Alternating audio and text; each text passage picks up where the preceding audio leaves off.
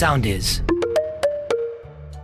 Καλημέρα, καλησπέρα, καλή βραδιά. Όποια στιγμή λοιπόν της μέρας και αν ακούτε αυτό το podcast, ελπίζω να είστε καλά. Είμαι η Νίκη Δραγούμη. σω κάποια από εσάς να με γνωρίζετε. Είτε από το θέατρο, την τηλεόραση, το ραδιόφωνο, είτε μάλλον θα έχετε ακούσει το πρώτο μου podcast. It's a fact λοιπόν. Το ακούσατε, σας άρεσε και τώρα να είστε εδώ.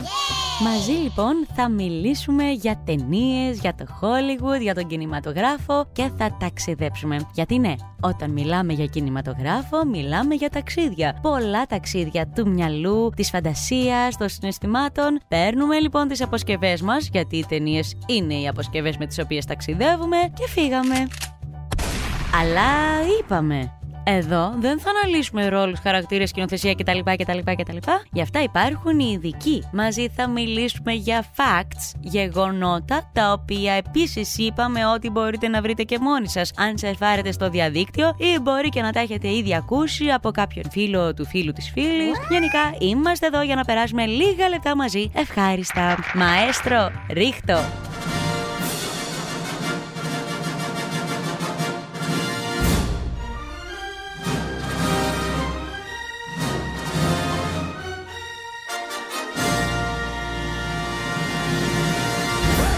Δυστυχώς δεν μπορείτε να με δείτε. Αλλά αν μπορούσατε να βλέπατε μία και μόνο κίνηση που θα έκανα, θα καταλαβαίνετε αμέσως για ποια ταινία πρόκειται να μιλήσουμε σήμερα. Πάμε λοιπόν πίσω στο 1999. Μία χρονιά καθοριστική για τον κινηματογράφο. Fight Club, American Beauty, The Green Mile. Ταινιάρες που χάρισαν στο αμερικάνικο box office πάνω από 7 εκατομμύρια δολάρια. Αλλά το 1999 ήταν επίσης και η χρονιά όπου έκανε πρεμιέρα η ταινιάρα των αδελφών Άντι και Λάρι τότε Λίλι και Λάνα, τώρα Βατσόφσκι. Μια ταινία που μονοπόλησε το ενδιαφέρον και δεν είναι άλλη από το The Matrix. Με ένα εμφιέστατο, περίπλοκο, έξυπνο σενάριο, ντυμένο με ριζοσπαστικά εφέ, βλέπε σκηνές σε αργή κίνηση αλλά που η κάμερα κινείται σε πραγματικό χρόνο, σκηνές δράσει, μάχες σώμα με σώμα που αψηφούν τη βαρύτητα και ηθοποιού σε τρελά κέφια, οι αδελφοί Βατσόφσκι κατάφεραν να φτιάξουν ένα δεμένο κοκτέιλ. Η λαμπρή στιγμή λοιπόν των αδελφών αδερφών ταυτίζεται άμεσα με την κορυφαία στιγμή του φανταστικού κινηματογράφου. Το The Matrix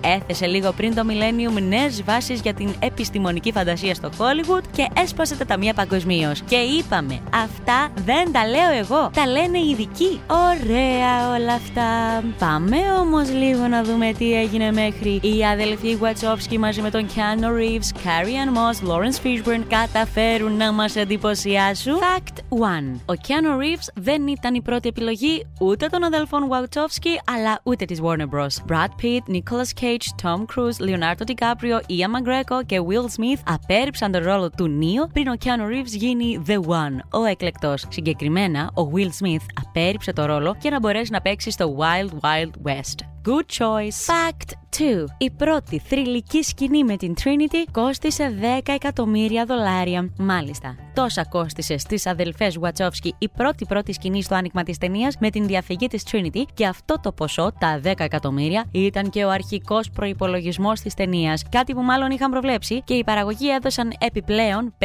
εκατομμύρια για να συνεχίσουν τα γυρίσματα. Fact 3 η αγαπημένη κορυφαία ίσως σκηνή του Matrix, τουλάχιστον για όσους λατρεύουν τη δράση, όπου Νίο και Trinity, θυμάστε, στο λόμπι θερίζουν ένα τσούρμο εχθρών με τα όπλα να παίρνουν φωτιά. Λοιπόν, μπορεί να διαρκεί τρία λεπτά, αλλά χρειάστηκε τρεις ολόκληρες βδομάδες για να γυριστεί. Όσο παράξενο και αν ακούγεται, όλες οι εκρήξεις και οι πυροβολισμοί ήταν εφέ που έλαβαν κανονικά χώρα. Αυτά είναι. Fact 4. Η σκηνή γνωριμίας Νίο και Trinity γυρίστηκε σε αληθινό σαδομαζοχιστικό κλαμπ της Αυστραλίας. Hellfire Club το όνομά του σε περίπτωση που θέλετε να τον γκουγκλάρετε. Όλοι οι extras λοιπόν που βλέπετε στη σκηνή είναι υπάλληλοι του Hellfire Club, ντυμένοι με την στολή εργασίας τους. Ε, κάπως έπρεπε να κάνουν οικονομία οι αδελφές Βατσόφσκι μετά τα 10 εκατομμύρια της πρώτης σκηνής. Fact 5. Η σκηνή Limbo του Reeves όπου ο Νίο αψηφά κάθε νόμο, λυγίζοντας σε ασύλληπτο σημείο τη μέση του. Καλά και να μην έχετε δει το Matrix, σίγουρα έχετε δει αυτή την κίνηση, για να αποφύγει τις σφαίρες του πράκτορα Smith γυρίστηκε με ειδικό εφέ το οποίο συνελήφθη και υλοποιήθηκε ειδικά για το Matrix. Με τη βοήθεια λοιπόν μιας εξέδρας στην οποία είχαν τοποθετηθεί 120